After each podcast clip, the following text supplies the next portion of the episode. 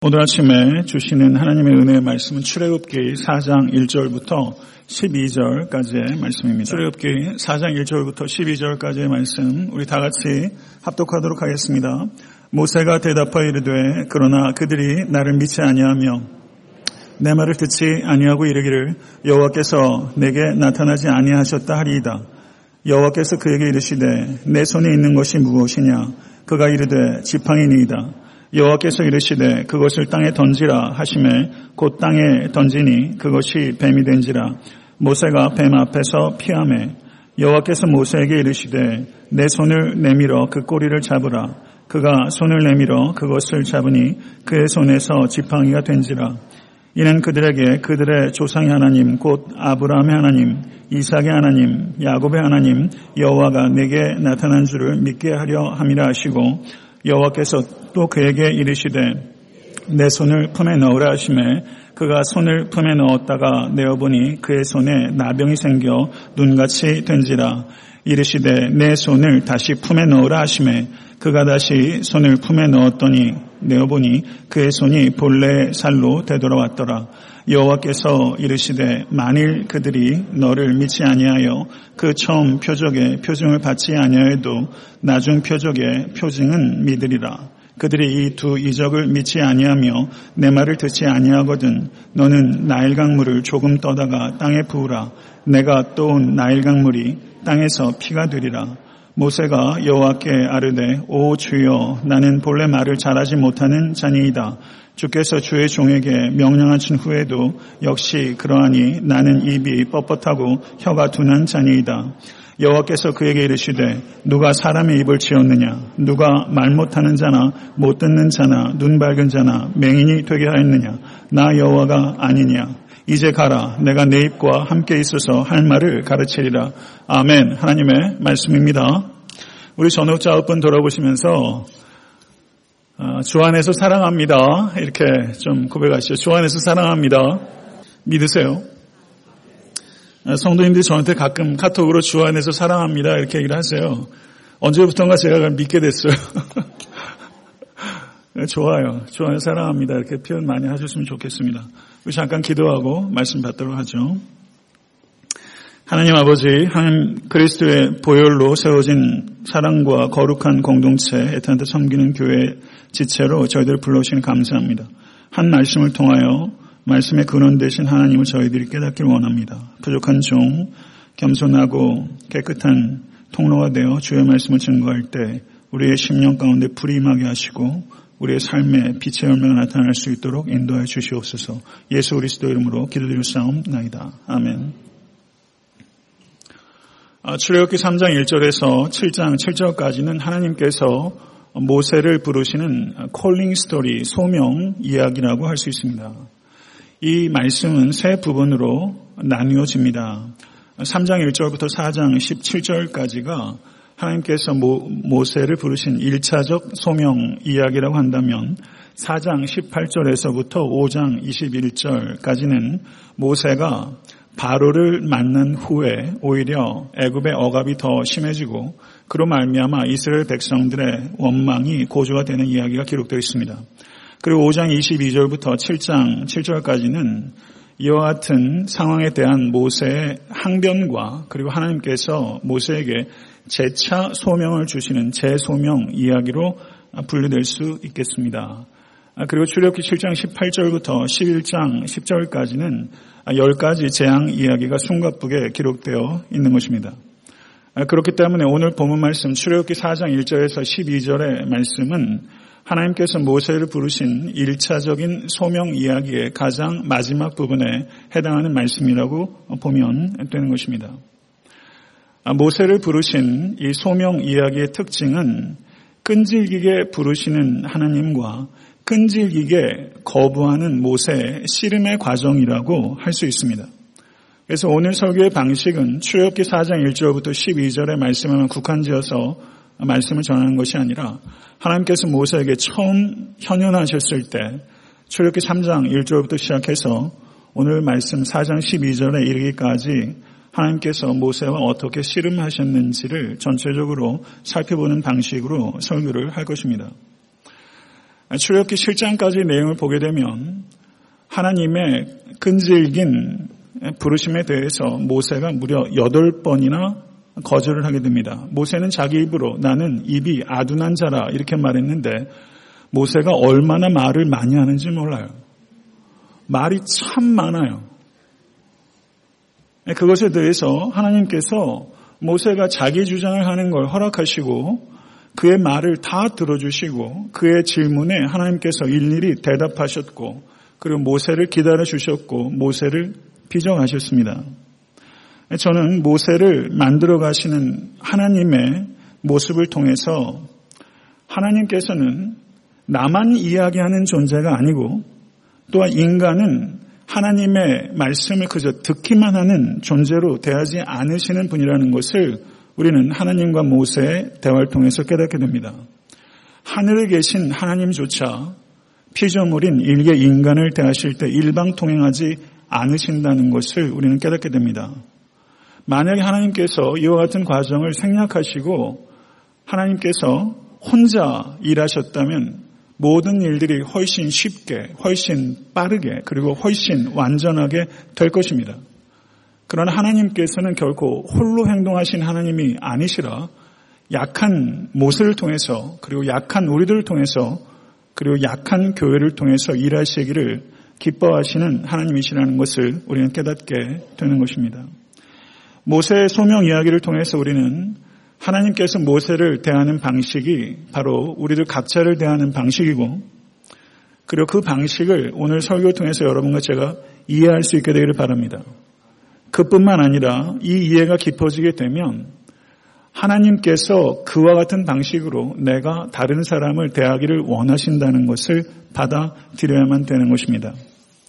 성도 여러분, 하나님께서 모세에게 처음 나타나신 장소는 호랩산입니다. 호랩산을 다른 말로 신의 산이라고 합니다. 그런데 이 호랩이라는 말의 뜻이 버려진 불모지라는 뜻이 있습니다. 모세의 심정이 양을 치고 있던 모세의 심정이 딱 호랩입니다. 이 모세가 그래도 애굽이라는 대제국의 왕자였는데 살인자요 도망자로 전락해서 이제 양을 치는 일을 무려 40년 동안 하고 있었습니다. 버려진 불모의 땅이라는 이름을 가진 호랩산에서 모세가 호랩으로 거기에서 양을 치고 있었던 것입니다. 하나님께서는 호랩산에 호랩으로 존재했던 버려진 땅에 버려진 인간으로 존재했던 이 모세를 찾아오셔서 그를 부르셨습니다. 그리고 하나님께서 그에게 처음 나타나시는 그 방식은 떨기나무에 임한 불로 하나님께서 모세에게 다가오셨습니다. 이 떨기나무는 대단한 나무가 아닙니다. 미디안 광해에서 흔히 발견할 수 있는 키가 아주 작은 관목류의 가시 덤불 그것이 떨기나무입니다.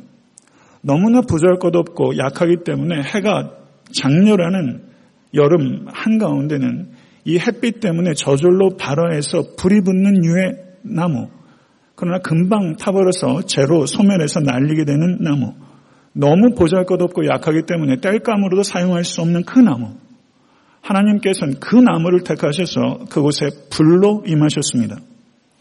그러므로 이 떨기나무에 임한 불은 이 떨기나무를 태움으로 말미암아 지속되는 불이 아닙니다. 이 불은 떨기나무에 임한 불은 스스로 빛나는 불입니다. 스스로 빛나는 불이신 하나님께서는 다른 존재의 도움을 받아서 존재하는 존재가 아니라 스스로 자존하시는 하나님이시라는 것을 하나의 상징으로 우리에게 보여주고 있는 것입니다. 그러면 떨기나무는 무엇을 상징하는가? 그것은 바로 이스라엘 민족을 상징하는 것이고 모세를 상징하는 것이고 그리고 보잘것없고 약한 여러분과 저를 상징하는 것입니다. 이 보잘것없는 떨기나무에 불로 임하셔서 하나님께서 그 떨기나무와 함께 거하시고 떨기나무와 함께 동행하시고 떨기나무를 통해서 영광 받으시겠다는 하나님의 선언입니다. 이것이 떨기나무에 임한 불이 가지고 있는 메타포입니다. 성도 여러분, 하나님의 모세를 향한 첫 번째 부르심이 출애굽기 3장 9절 10절에 기록되어 있습니다. 이제 가라. 이스라엘 자손의 부르짖음이 내게 달하고 애굽 사람이 그들을 괴롭히는 학대도 내가 보았으니 이제 내가 너를 바로에게 보내어 너에게 내 백성 이스라엘 자손을 애굽에서 인도하여 내게 하리라. 이렇게 하나님께서 모세를 부르셨어요. 그런데 모세가 이 부르심에 어떻게 반응했냐면 내가 누구이기에 바로에게 가며 이스라엘 자손을 애굽에서 인도하여 내리까? 내가 누구이기에 모세가 하나님의 부르심에 거절한 것은 하나님 내가 누굽니까? 이런 얘기예요. 나의 무자격함을 근거로 하나님의 부르심을 거절한 거예요. 성경에 나오는 많은 소명 기자들이 있습니다. 특별히 구약 성경에 많은 콜링 스토리가 있어요. 그런데 구약에서 하나님의 부르심을 받았던 모든 사람들이 그리고 신약의 사도들도 한결같이 자신의 무자격함을 고백했던 사람들입니다. 기도원은 뭐라고 말했냐면요. 보소서 나의 집은 문화세 중에 극히 약하고 나는 내 아비 집에서 제일 작은 자니이다. 이사야는 나는 입술이 부정한 사람입니다. 예레미야는 주 여호와여 보소서 나는 아이라 말할 줄을 알지 못한 아이다. 성도 여러분, 스스로 무자격함을 고백하는 것은 하나님께 쓰임 받을 수 있는 유자격자라는 것을 의미하는 것입니다. 성도 여러분, 모세가 이렇게 자신의 무자격함을 들어서 거부했을 때 하나님께서 3장 12절에 곧 이어서 뭐라고 말씀하시냐면 내가 반드시 너와 함께 있으리라. I will be with you. 내가 반드시 너와 함께 있을 것이다. 하나님께서는 내가 누구기에 라고 말하면서 자신의 무자격함을 근거로 거절했던 이 모세의 생각을 교정해 주세요.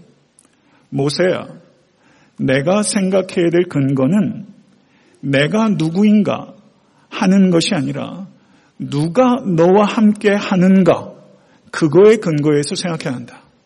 모세에게 교정해 준 건 그거예요. 성도는 우리가 정말 중요한 것은 내가 누구인가? 철학적 질문이에요. 중요한 질문이에요. 내가 누구인가? 그런데 그것을 근거로 생각하는 것을 인본주의자로 하는 것이고요. 내가 누구인가에 따라서 우리는 생각하는 사람이 아니라 누가 우리와 함께 하는가. 성도 여러분, 그와 같은 생각을 하나님께서 모세의 생각을 교정해 주고 계신 거예요. 성도 여러분, 여러분의 정체성은 무엇입니까? 우리의 정체성은 내 안에 있는 것이 아니라 하나님 안에 있는 것입니다. 내 능력의 원천은 내 안에서 나오는 것이 아니라 거룩하신 하나님으로부터 나오는 거예요. 나의 정체성이 하나님 안에 있고 나의 모든 능력의 원천이 여호와 하나님 안에 있는 것입니다. 하나님께서는 이것을 모세에게 말씀해 주셨어요. 그런데 3장 13절에 모세가 또 말을 해요. 내가 이스라엘 자손에게 가서 이르기를 너희의 조상의 하나님이 나를 너에게 보내셨다 하면 그들이 내게 묻기를 그의 이름이 무엇이냐 하리니 내가 무엇이라고 그들에게 말하리이까 하나님에 대한 지식이 자기가 부족하다는 것을 근거로 무지를 근거로 저가 하나님의 부르심을 거절했어요. 첫 번째 거절은 내가 누구간데 라고 거절한 거라면 두 번째 거절은 하나님이 누구시간데 이렇게 거절한 거예요. 성도 여러분, 하나님께서는 인간이 질문하는 것을 불어하시는 하나님이 아니라 그 질문을 수용하시고 때로는 질문을 촉발하시고 그리고 인간의 질문에 대해서 대답하심으로 말미암아 더욱더 풍성하게 자신을 계시하시는 하나님이시라는 것을 우리는 깨달아야만 되는 것입니다. 이와 같이 하나님이 누구시기에 라고 하나님의 이름을 당돌하게 물었더니 모세에게 대하여 하나님께서는 그 유명한 구절 나는 스스로 있는 자니라 I am who I am 히브리 원어로 보게 되면 나는 스스로 있는 자니라 라는 번역보다는 나는 곧 나다. 이렇게 대답하는 것으로 번역하는 게 맞아요. 나는 곧 나다. 성도 여러분, 만약에 여러분이 저한테 목사님은 어떤 사람이에요? 나는 곧 납니다. 이렇게 되면 이게 어떻게 되는 거예요? 병원 예약하시겠어요? 이게 무슨 말이에요? 이건 대답하셨는데 대답하지 않으신 거예요. 그렇죠. 근데 하나님께서 나는 곧 나다 했을 때그 predicate 서술이 명사가 아니라 동사입니다. 하나님은 자기의 이름을 동사로 얘기하셨어요. 이것은 하나님께서 명사라는 한정된 개념으로 설명할 수 없는 분. 하나님께서는 하나님의 자녀들이 그리고 이 자리에 계신 여러분과 제가 하나님을 부단히 알아가기를 간절히 원하시지만 하나님은 인간의 인식으로 온전히 파악할 수 없는 무한히 광대하시고 무한히 심오하신 신비라는 것을 여러분과 저에게 그리고 모세에게 말씀하고 계신 것입니다. 그럼에도 불구하고 하나님께서 이름을 주셨어요. 이름을 주셨다는 것은 하나님께서 모세에게 이스라엘 백성에게 그리고 여러분과 저에게 하나님께서 가까이 오기를 원하신다는 것을 나타내는 거예요. 사람과 사람 사이에서도요, 이름을 알려주지 않으면 거리가 있는 거예요. 이름을 알려줬다는 것은 그만큼 마음을 열었다는 뜻이고 가깝게 하겠다는 뜻이에요. 하나님께서는 무한히 광대하시고 무한히 심오하시지만 그 하나님은 우리를 가까이 이끄시는 하나님, 친밀하신 하나님이라는 것이 하나님의 이름을 주신 행위를 통해서 우리에게 알려지게 되는 것입니다. 그리고 하나님께서 뭐라고 이어서 말씀하셨냐면 출애굽기 3장 16절 18절 상반절에 너는 가서 이스라엘 장로들을 모으고 그들에게 이르기를 여호와 너의 조상의 하나님 곧 아브라함과 이삭과 야곱의 하나님이 내게 나타나 이르시되 내가 실로 너희를 권고하여 너희가 애굽에서 당한 일을 보았노라 내가 말하였거니와 내가 너희를 애굽의 고난 중에서 인도하여 내어 젖과 꿀이 흐르는 땅 곧 가나안 족속, 헷 족속, 아모리 족속, 브리스 족속, 히위 족속, 여부스 족속의 땅으로 올라가게 하리라 하셨다면 그들이 내 말을 믿으리라. 하나님께서 자신의 이름을 알려주셨을 뿐만 아니라 자기가 무엇을 하실지를 예언하셨어요. 이 말씀을 모세가 듣고서 하나님의 부르심에 저가 응답한 것이 아니라 오늘 본문 말씀 4장 1절을 보시면 저가 또 이렇게 말하는 거예요. 그들이 나를 믿지 아니하며 내 말을 듣지 아니하고 이르기를 여호와께서 내게 나타나지 아니하셨다 하리이다. 이렇게 모세가 또 항변한 거예요. 모세의 말이 일리가 있어요. 이걸 좀 풀어서 말하면 이런 겁니다. 하나님, 제가 살인했습니다. 도망했습니다. 애굽 땅 떠난 지 40년입니다. 제가 그 자리에 돌아간다고 한들 그리고 하나님께서 나에게 나타나셔서 이스라엘 백성 이끌라고 얘기를 하면 어느 바보가 그거 믿겠습니까 하나님? 이렇게 모세가 이야기를 한 거예요. 일리가 있어요. 문제 제기를 하나님께서 가볍게 여기지 않으셨어요. 하나님께서는 개방되게 했어요. 모세의 문제 제기에 개방되게 계시고 심지어 모세의 질문에 대답하시기 위해서 세 가지 기적들을 행하셨습니다. 하나님은 권위의 하나님이십니다. 그러나 하나님께서는 결코 권위적이적이지 않으셨다는 것을 우리는 배워야만 되는 것입니다. 이 세 가지 기적들을 통해서 하나님께서 모세에게 무엇을 깨닫기를 원하셨을까 하는 것은 중요한 요청입니다. 이스라엘 백성들의 반응을 대해서 모세가 의구심을 가졌던 것입니다. 저를 믿지 않을 것입니다. 그것에 대해서 하나님께 세 가지 기적을 보여주셨어요. 그러면 그 기적의 초점이 이스라엘 백성들의 반응에 대한 의구심을 없애주기 위해서 기적을 베푸셨다라고 이해하는 것이 맞죠. 그런데 하나님께서는 모세에게 이스라엘 백성들의 반응에 대한 의구심을 없애주시기 위해서 그 기적들을 베푸시는 것이 아니라 실제 이스라엘 백성들은 모세를 믿기도 하고 안 믿기도 했고 모세의 말을 듣기도 했고 안 듣기도 했습니다. 그럼 하나님께서 기적을 베푸신 목적은 무엇인가? 백성들의 반응에 대한 의구심을 없애려고 한 것이 아니라 백성들의 반응에 초연하고 오직 여호와 하나님께만 집중할 수 있도록 하나님께서 모세에게 기적을 베푸신 거예요. 성도 여러분, 이것이 초점이에요. 우리도 인생을 살아가면서 모든 것들이 불확실해요. 많은 것들이 불확실해요. 어떻게 세상 사람들이 반응할지, 나에게 어떤 일이 닥칠지 불확실성으로 가득해요. 그 불확실성이 없을 것이라고 하나님께서 우리에게 말씀하시는 게 아니에요. 불확실성이 가득한 현실 세계 속에서 확실한 것이 하나 있는데 내가 너와 함께 할 것이다. 이것을 붙잡고 불확실성으로 가득한 세상을 믿음의 확신을 가지고 걸어갈 수 있도록 하나님께서 우리에게 보여주시는 거예요. 그럼 하나님께서 뭐라고 말씀하시냐면 지팡이를 던지라.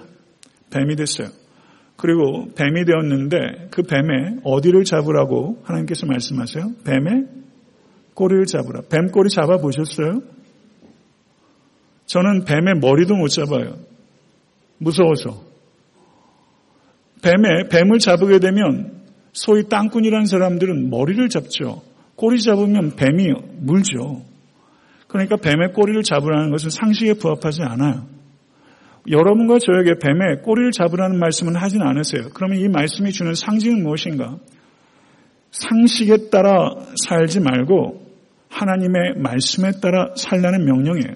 이 명령은 여러분과 저에게 주시는 명령이에요. 그리스도인들이 상식을 무시하며 사는 것이 아니라 상식은 존중받아야 됩니다.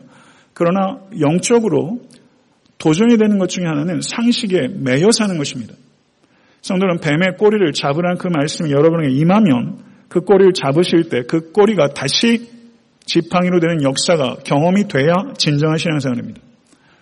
두 번째 하나님께서 베푸셨던 기적은 손을 품에 넣으라는 거였어요. 품에 넣었다 손을 뺐던 이것이 하얗게 문둥병이 생겼어요. 얼마나 놀랐겠어요. 그런데 하나님께서 그 뒤에 뭐라고 말씀하시냐면 그 손을 다시 품에 넣으라. 이게 쉬운 일이었겠어요. 문둥병 발생했으면 물로 씻던가 아니면 무슨 약을 바르던가 해야 될 일이죠. 그것을 멀쩡한 생살에 갖다 넣는다는 거 어려운 얘기죠. 그것은 뱀의 꼬리를 잡으라는 것과 동일한 이야기입니다. 성도 여러분, 하나님의 말씀에 순종하기 위해서는 용기가 필요합니다. 그 용기를 가지고 뱀의 꼬리를 붙잡고 그리고 문둥병이 생긴 그 손을 여러분의 품 안에 넣으면 성도 여러분 모든 것들이 회복되는 역사가 경험되게 될 것입니다. 이것이 하나님의 말씀입니다. 그리고 세 번째 보여주신 기적은 눈앞에서 보여주신 기적이 아니라 앞으로 있게 될 기적을 하나님께서 예고하신 것입니다. 그것은 나일강의 하수를 퍼다가 육지에 부으면 그것이 피가 될 것이다. 이것은 성도 여러분, 나일강은 애굽 사람들의 생명의 젖줄입니다. 애굽 사람들은 거기에 신적 존재가 있다고 생각했어요.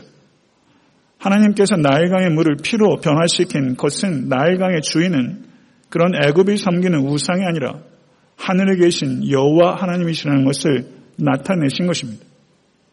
성도 여러분, 뱀도 문둥병도 피도 인간에게 두려움을 가져다 주는 대상들이라 할수 있어요. 그러나 성도 여러분, 믿음은 두려움을 이기는 것입니다. 믿음을 가지고 하나님의 말씀대로 순종하게 되면 그 순종이 하나님의 능력의 통로가 되는 것입니다. 성도 여러분, 순종은 하나님의 능력의 통로입니다. 하나님의 능력을 진실로 경험하는 것이 신앙생활입니다. 그 능력을 진심으로 경험하기 원하신다면 말씀에 순종하십시오. 그러면 능력을 경험하게 되실 것입니다. 이 정도 됐으면요.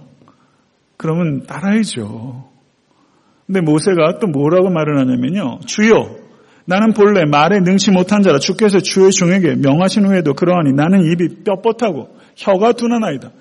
입이 뻣뻣한 사람이 왜 그렇게 말을 잘해요? 네, 말이 많아요. 네 번째로 거부한 거예요. 모세는 이런 것 같아요. 가끔 가다, 가끔 가다 제가 장을 따라갈 때가 있어요. 그러면 어디 여행이라도 가게 되면 뭐가 리스트가 많아요. 그러면 이렇게 빼곡하게 리스트를 써가요. 그래야지 필요하지 않은 것 안 사게 되고 필요한 것 안 놓치고 사게 돼요. 모세가 시장 바구니 들고 장에 나간 주부 같아요. 하나님께서 말씀하실 때마다 리스트에 나와 있는 거 가지고 그냥 그때그때마다 하나님께 항변하고 대답하는 그런 사람 같아요. 네 번째 이야기를 하면서 모세가 나는 입이 뻣뻣하고 혀가 둔한 자니이다. 그런데 성도 여러분 사도행전 7장 22절을 보면 이런 얘기했습니다. 모세가 애굽 사람의 모든 지혜를 배워 그의 말과 하는 일들이 능하더라. 스테반의 설교예요. 모세가 말에 능했다고 얘기를 해요. 그런데 모세 스스로는 남이 입이 뻣뻣하다고 얘기했어요. 그럼 이게 어떻게 된 거예요? 모세는 말을 잘하는 능변입니까? 말을 못하는 눌변입니까? 그러면 스테반의 설교가 거짓이 아니라면 모세는 어쩌면 하나님의 콜링을 거절하기 위해서 거짓된 겸손으로 나는 말도 못하는데요. 라고 그 상황을 피하려고 했을 수도 있어요. 그런 게 아니라면 모세가 태어난 지 얼마 안 돼서 애굽의 궁전에 가서 있을 때 히브리어 했겠, 히브리어가 아니라 애굽말 했겠죠. 그럼 미디안 광에서 저가 또 히브리어를 하게 될 기회가 그렇게 많지 않았을지도 몰라요. 그래서 히브리 말이 생각보다 부족합니다 라고 이야기하실 수도 있을 거예요. 혹은 애굽 궁전에서 40년 동안 있으면서 저가 언어 교육을 얼마나 많이 받았겠어요. 궁전에서 이 외교적 수사, 정치적 수사 말 잘못하면 죽는 겁니다. 그 정치 권력 세계에서요. 그런데 지금 40년 동안 광해에 있으면서 애굽말을 쓸 이유가 없으니 내가 이제 예전에 애굽말을 잘했는데 이제는 고급 애굽말 못합니다. 40년 동안 안 하면 말 잊어버려요. 저도 옛날에 독일어로 알티클 다 읽었어요. 근데 요즘은 ABC도 잘 기억이 안 나요. 어떻게 발음해야 되는지도 모르겠더라고요. 사람 머리가 그래요. 그래서 나는 바로를 상대해서 고급 애국말을 사용하면 외고적 수사를 할 수 있지 않습니다, 하나님. 나는 입이 뻣뻣해졌습니다. 이렇게 얘기할 수도 있겠어요. 혹시 다른 경우의 수가 있을지도 몰라요. 그런데 어떤 경우의 수인지 우리가 정확히 아는 것 별로 중요하지 않아요. 모세의 초점은 나는 결함이 있습니다. 나는 결함이 있기 때문에 그 일을 못합니다. 이게 모세의 초점이에요. 이에 대해서 여호와 하나님께서 모세에게 뭐라고 말씀하셨냐면 누가 사람의 입을 지었느냐 누가 말 못하는 자나 못 듣는 자나 눈 밝은 자나 맹인이 되게 하였느냐? 나 여호와가 아니냐? 이제 가라. 내가 내 입과 함께 있어서 할 말을 가르치리라. 이게 하나님의 말씀이에요. 하나님께서는 모세가 나는 결함이 있습니다. 나는 약한 것이 있습니다. 라고 얘기했을 때 너는 약하지 않다. 너는 할 수 있다. 나이키에서 얘기하는 것처럼 you can do it. 이렇게 대답하지 않으셨다는 것에 우리가 주목해야 돼요. 너는 할 수 있다. 라고 말하는 것은 세상의 방식이에요. 하나님께서는 그렇게 얘기하지 않으세요. 하나님께서 하시는 말씀은요. 너는 약하다. 그러나 나는 강하다. 너는 할 수 없을지라도 내가 할 것이다. You can do it. 이게 아니라 I will do it. 내가 할 것이다. 너의 불완전함을 통해서 나의 완전함이 드러나게 될 것이다. 이게 하나님의 말씀의 초점이에요. 이게 신앙이에요. 이게 우리 자녀들에게 가르쳐 줘야 될 거예요. 이게 셀프 이스팀이에요. 성도 여러분, 하나님께서는 완전한 자를 불러서 사용하는 게 아닙니다. 완전해져라. 그러면 내가 너를 사용하겠다. 이게 하나님의 방식이 아니에요. 하나님께서는 불완전한 자를 부르십니다. 약함이 있는 자를 부르십니다. 그리고 그 약함을 통해서 하나님의 전능하심이 역사합니다. 근데 성도 여러분, 이것을 우리가 잘못 비약할 수 있어요. 어떻게 비약할 수 있냐면요. 그러면 개인의 노력이나 개인의 재능 같은 것은 하나도 소용이 없다. 이렇게 되면 그게 비약이에요. 노력도 재능도 필요 없다 이런 게 아니에요. 모세가 애굽에서 왕자로 있을 때 40년 동안 모세가 받았던 교육은 궁전의 교육입니다. 최고의 에듀케이션을 받은 거예요. 저가 아마 애굽으로 온갖 세상의 문화들이 와서 이런 멀타이컬처럴한 그런 문화에 저가 노출이 많이 됐을 것이고 저가 많은 언어들도 저가 구비했을 것이고 많은 문명들을 봤을 것이고 철학적인 사고 그리고 과학적인 지식도 다른 사람에 대해서는 탁월하게 가졌을 거예요. 그가 궁전에서 예법 배웠을 것이고 의전에 대해서 배웠을 것입니다. 저가 많이 교육받았어요. 모세에게 장점이 있어요. 모세에게 약함이 있어요. 그러면 결론은요. 어떻게 얘기할 수 있느냐? 하나님께서는 내 장점 때문에 쓰시는 것도 아니고 내 약함 때문에 못 쓰시는 것도 아니고 하나님께서 내 약점, 내 장점 있는 그대로 하나님께 올려드리면 하나님께서 그것을 통해서 나를 통해서 하나님께서 역사하신다는 거예요. 장점 때문에 교만해지지도 않고 약점 때문에 자기 비하에 빠지지도 않아요. 주신 장점은 감사하고 약함은 약함 그대로 하나님께 드리는 거예요. 성도 여러분, 사사기에 등장하는 12명의 사사들이 있는데 그 중에서 두 번째 사사는 에웃입니다. 성경을 보면 이 에웃이 왼손잡이라고 번역하고 있어요. 근데 성경 원어의 의미를 보게 되면 왼손잡이라는 뜻이 아니라 오른손이 묶인 자라는 뜻입니다. 오른손이 묶인 자라는 것은 오른손이 기형이거나 오른손이 마비가 돼서 쓸 수 없는 장애를 가지고 있는 사람이라는 것을 의미하는 거예요. 오른손에 장애를 가지고 있는 자, 에훗, 이렇게 소개하고 있는 거예요. 그리고 그를 그 암흑 시대 이스라엘의 사사로 이스라엘 구원자로 하나님께서 세우셨어요. 이 에훗에게 주어진 소명은 수많은 이스라엘 사람들을 이끌고 흰 말을 타고 적신을 뚫고 들어가는 대장군으로서 이 에훗을 부른 게 아니라 모압 왕에게 굴욕적인 피지배 민족으로서 조공을 바치는 굴욕적인 사신으로 이 에웃에게 역할이 주어졌어요. 오른손을 쓸 수 없으니 큰 칼을 오른손으로 휘두를 수 없습니다. 그렇기 때문에 모압 왕과 그 의전 담당하는 사람과 경비하는 사람들은 많은 사절 중에서 이 에웃에 대해서는 유독 경계하지 않았어요. 왜냐하면 오른손이 장애가 있었기 때문입니다. 위험한 인물로 전혀 보진 않았어요. 그래서 에웃이 이 모압 왕에게 은밀하게 고할 일이 있다고 얘기했을 때 이 모압 왕은 교만해졌습니다. 그래서 자기 주변에 있던 모든 경비를 물리, 치고 에웃과 독대하는 과용을 부렸어요. 그때 에웃이 오른쪽에 숨겨놨던 장이 일급이 때는 칼을 꺼내어 저가 왼손으로 모아방을 찔러 죽이고 이스라엘을 구원했습니다. 이게 에웃이에요. 성도 여러분, 이 에웃은 우리에게 편견을 깨뜨리도록 자극하는 사사입니다. 세상 사람들 가운데 자기의 장점을 극대화해서 성공하는 사람들이 있어요. 그런데 장점 때문에 망하는 사람들이 그만큼 많이 있다는 것을 우리가 알아야 돼요.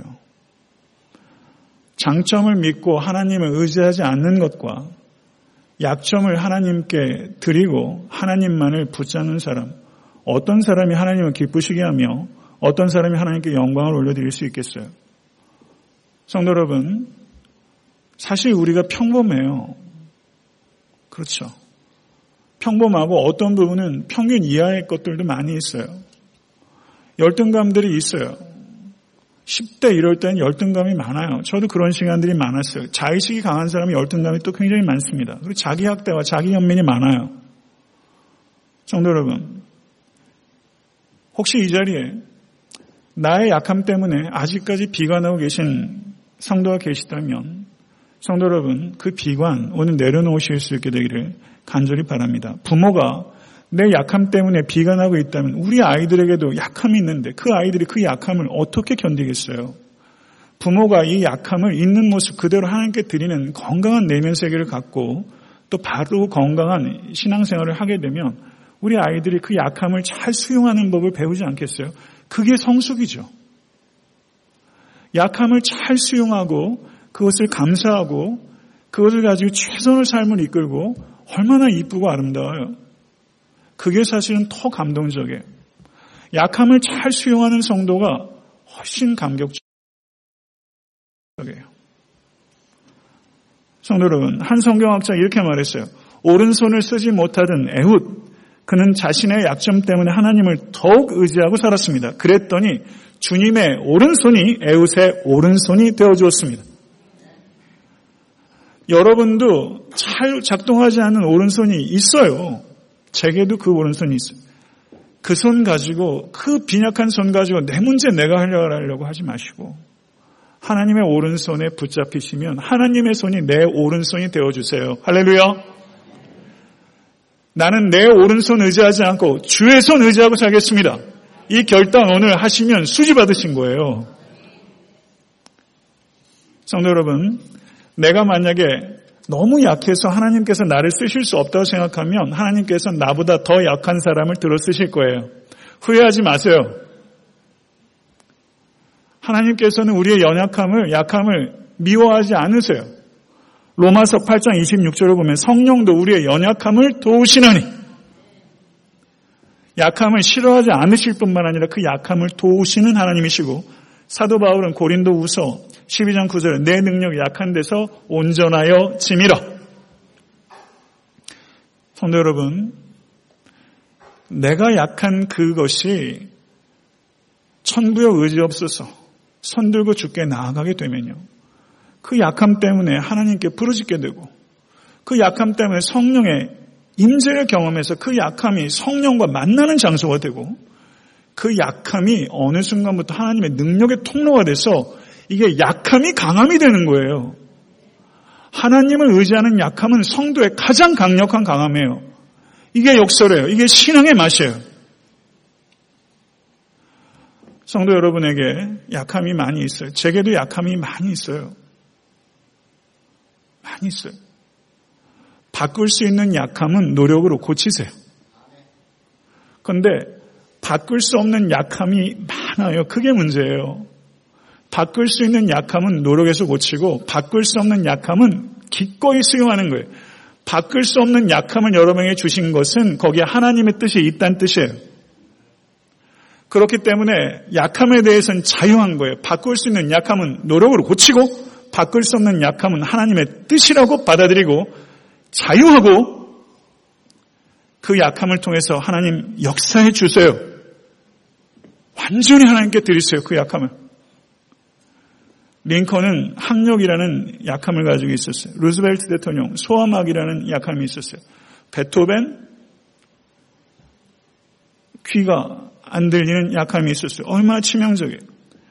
약함 때문에 더 노력하고 약함 때문에 겸손해지고 약함 때문에 더 사람다워지고 약함 때문에 더 기도하고 약함 때문에 하나님만을 붙잡고 그 약함이 축복입니까? 저주입니까? 축복이죠. 축복이죠. 그 약함 때문에 하나님께서 영광 받으시는 거예요. 하나님이 기뻐서 어쩔 줄을 모르세요. 조현철 목사라는 젊은 목회자를 제가 우연히 알게 돼서 예전에 설교를 한번 간략하게 제가 소개한 적이 있는데 설교를 준비하는 과정 가운데 우연히 조현철 목사 설교하는 한 내용을 보면서 설교의 제목이 장애는 은사다. 이 사람이 뇌성마비 장애가 있는 사람이에요. 그분의 설교를 한번 들어보세요.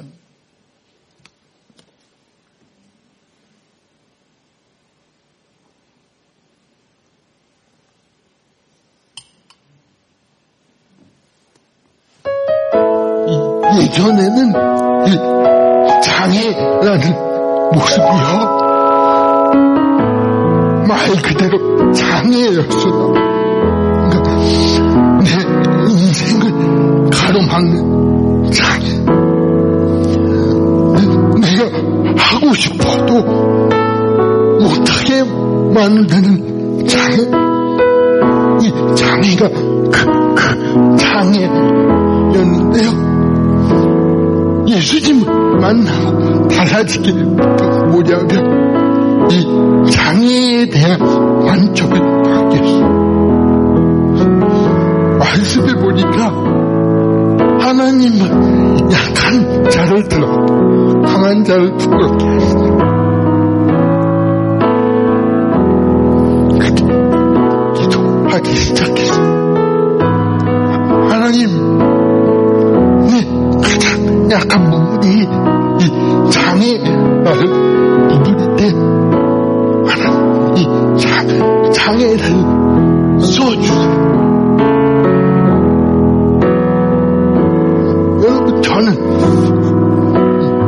여러분들이 어떤 장애를 갖고 있는지 모르겠어요.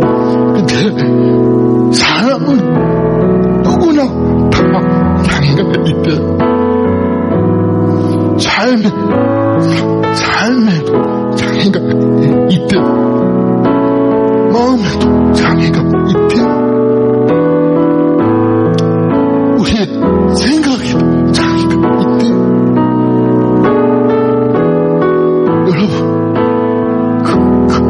그 장애를 다른 사람 몰라도 여러분은 여러분이 가진 장애가 뭔지 알고 계세요. 알고 있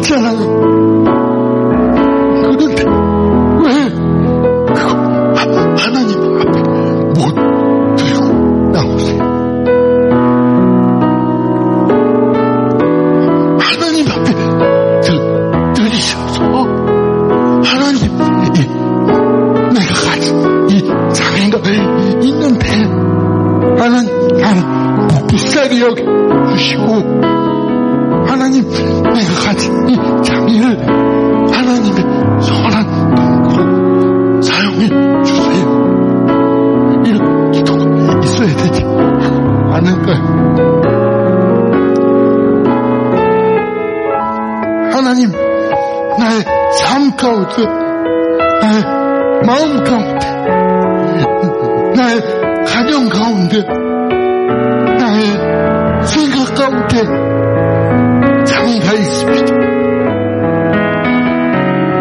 하나님, 이 장애가 남들은 모르지만 하나님 나에게 이런 장애가 있습니다. 가정과 관계들 속에 있는 장애들을 하나님 앞에 내려놓습니다. 하나님, 이 장애를 하나님께 드리길 원합니다. 하나님, 그 장애가 이제 더 이상 나에게 장애가 아니라 하나님의 영광을 드러내는 도구로 하나님의 교회와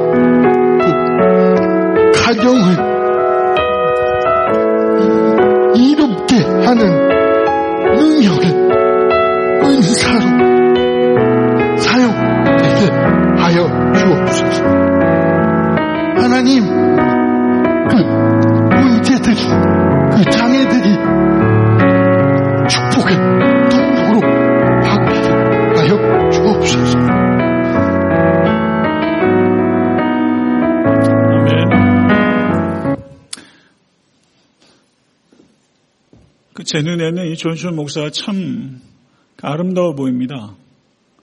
너무 귀해 보이고, 근데 중심을 보신 하나님 눈에는 얼마나 아름답고 값져 보일까 뭐 생각할 수 있고요. 저도 제 안에 많은 장애를 가지고 있는 사람이에요. 여러분에게도 그런 장애가 있어요. 이분이 한마디 한마디 말하는 게 얼마나 천금 같은 무게와 깊이를 가지고 있는지 몰라요. 저가 장애를 가졌기 때문에 갖게 된 보석이에요. 내성마비 있는 사람이 다른 사람들 앞에 선다라는 것 참 어려운 일이에요. 사지 멀쩡한 사람도 회중들 앞에 서는 건 어려운 일이고 대인기피증도 있고 공황장애도 있고 많이 있어요. 근데 저 몸을 가지고 다른 사람들 앞에서 자신을 완전히 오픈할 수 있는 것은 이 존실 목사에게는 자기는 중요하지 않아요. 자기 안에 있는 하나님, 자기 안에서 역사하신 하나님의 능력을 자랑하지 않을 수 없기 때문에 그 몸을 비틀며 저가 말을 하는 거죠. 저는 여러분과 제가 하나님 보시기엔 똑같다고 생각해요. 조인철 목사. 우리가 몸을 비비꼬고 어려움에서 우리의 장애 속에서 한계 속에서 우리가 몸부림을 치지만 그 몸부림을 치는 모든 일을 통해서 하나님께서 영광 받으실 간절히 소원하고요. 저는요, 창세기에 하나님의 창조 기사가 창세기 1장 2장에 기록되어 있습니다. 모세를 부르신 소명 기사가 출애굽기 3장부터 7장 7절까지 가요. 3, 4, 5, 6장이 할애가 되고 있어요. 아니 세상에 천하 창조를 2장을 할애했는데 모세가 위대한 인물이는 알겠는데 도대체 4장을 할애를 하다니 이해가 안 되는 거예요. 가만히 생각해 보니까 모세가 정상적인 사람이 아니구나. 모세가 장애가 있구나. 난 지 얼마 안 돼가지고 부모 품에서 벗어나서 태바라는 상자에 넣어가지고 나일강에 던져졌어. 얼마나 기구해요. 애굽 왕자, 외국 공주 품에서 궁전에서 살지만 거기 왕자가 득식을 득식을 했을 거예요. 그 얼마나 정치적인 알력이 컸으면 언제 칼이 목에 들어올지 모르는 그 위험한 상황 속에 40년 동안 얼마나 애간장이 탔겠어요. 그리고 저가 광야에서 이름 없이 살면서 저는 많은 장애를 갖게 됐을 거예요. 하나님이 부르셨다고 그냥 거기에 반응하기에는 너무 상한 사람이에요. 너무 다친 사람이에요. 장애가 있는 사람.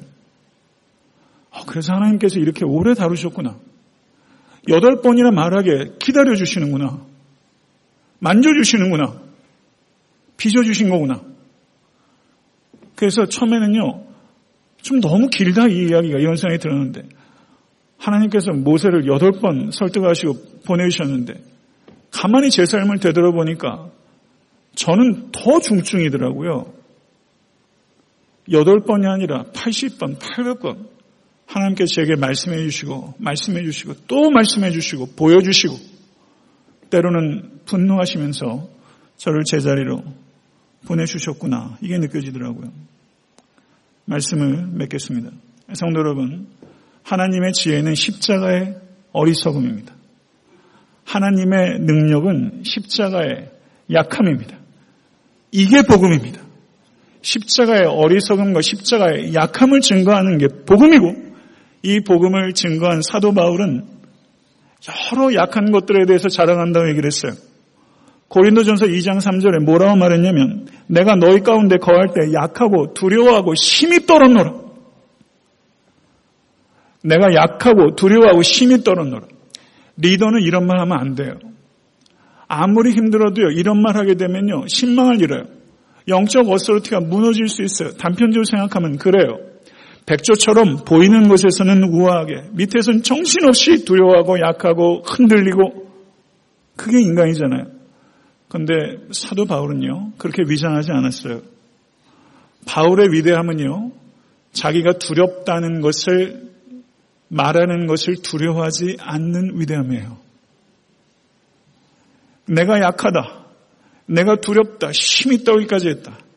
이것을 얘기할 수 있는 위대함이에요. 왜냐하면 그래야지 이 복음의 능력이 사도 바울의 여러 약함을 통해서 나타나는 거예요. 그리고 이 복음을 받아들인 사람은 사회적으로 약한 사람들이 많았어요. 부한 사람도 있었어요. 고린도 교회 부유한 사람도 있어요. 그러나 절대 다수는 사회적인 약자예요. 예수 그리스도께서 깊이 만났던 사람은 사회적인 약자들이 많아요. 복음은 약한 메시지며 복음을 전달하는 메신저는 약한 전도자고 그 복음을 통해서 구원을 얻은 사람은 스스로를 약한 자라고 여기는 겸손한 사람들입니다. 이 삼중적 약함 이것을 통해서 하나님께서는 지금도 역사하고 계세요. 할렐루야. 믿으세요? 이것이 하나님의 방법이에요. 나 주의 도움 받고자 주 예수님께 빕니다. 그 구원 허락하시사 날 받아주소서. 내 모습 이대로 주 받으옵소서. 날 위해 돌아가신 주 날 받아 주소서. 이 찬양, 이 찬양을 작시를 했는데 이 찬양이 어떻게 작시가 됐냐면요. 글도 읽지 못하고 지독하게 가난하고 몸에도 여러 가지 장애를 가지고 있는 소녀가 이 이야기를 했어요. 그것을 듣던 E.H. 해밀턴 여사가 영감을 받아서 이 가사를 쓴 것이고 그 다음에 아이디 생키가 여기에 곡을 붙인 게 나 주의 도움 받고자 주 예수님께 빕니다. 내 모습 이대로 날 받아 주소서 이 찬양이에요. 여러분과 제가 오늘 결단할 수 있게 되길 바라요. 내 모습 이대로 날 받아 주소서. 우리의 약함을 주님 앞에 올려드신 여러분과 제가 될 수 있게 되기를 간절히 소원합니다. 기도하겠습니다. 찬양팀은 좀 나와주시고 기도하죠. 할렐루야, 존귀하신 주님, 감사합니다. 하나님을 사랑합니다. 모세와 같이 삶의 기구한 여러 가지 상황들 속에서 삶도 헝클어지고 내면 세계도 무너져버린 호랩과 같은 인물을 호랩산에서 찾아오셔서 만나시고 가시넘불 떨기 나무와 같이 사그러져 버릴 수밖에 없는 그의 존재 위에 임하셔서 동행하시고 버리지 아니하시고 내가 너와 함께 할 것이다. 내가 일할 것이다. 내가 너의 약함을 통해서 역사할 것이다. 말씀하시고 모세를 빚으셨던 그 하나님은 나의 삶에 찾아오셔서 나의 약함을 수용하시고 나를 버리지 아니하시고 나를 설득하시고 격려하시고 증명하시고 때로는 훈계하시며 이끄시는 바로 그 하나님 나의 하나님 모세의 하나님은 나의 하나님이심을 저희가 고백하며 하나님을 높이지 않을 수 없습니다. 하나님 이 자리에 많은 성도들이 장애가 있습니다. 이 정도 많은 장애를 가지고 있었습니다. 앞으로 살다가 우리의 삶에 지금 없는 장애가 있을 수도 있습니다. 그러나 하나님, 장애가 우리에게 주시는 은사인 것을 저희가 받아들이고 고칠 수 있는 약함은 노력으로 고치고 고쳐지지 않는 약함은 하나님께 주신 은사인 줄로 받아들여 하나님의 뜻을 이루는 일에 우리가 삶을 주께 드리기로 결단하기 원합니다. 하나님 이 자리에 있는 성도들 주여 안아주시고 호랩산에 임하셨던 주님께서 오늘 각 사람의 심령 가운데 임하셔서 괜찮다. 내가 함께 할 것이다. 내가 일할 것이다. 말씀해 주셔서 권세 있게 악한 세상에서 살아가는 결단할 수 있도록 주님 임자해 주시옵소서 예수 그리스도 이름으로 간절히 축복하며 기도드립니다. 아멘. 그 하나님을 아는 지식을 쓴 제이아이 패커 제가 공부할 때 그분의 설교를 들었어요. 전 미국 분의 용모를 보면서 그렇게 감동받은 적이 없어요. 근데 그분이 이제 89, 90세인데 얼마 전에 실명하셨습니다. 예, 눈을 완전히 상실했어요. 학자가 볼 수 없다는 것은 치명적이죠. 근데 그걸 잘 수용하면서 하나님께서 이제 오라고 하시는 것 같은 것으로 받아들입니다. 라고 말하더라고요. 우리도 우리의 육체의 어느 한 부분이 기능을 멈출 때도 올 거예요. 예, 그러나 그것을 잘 수용하는 이 노 신학자요, 노 신앙인의 삶은 우리에게 또 많은 것들 시사하는 것 같습니다. 우리 다 같이 일어나셔서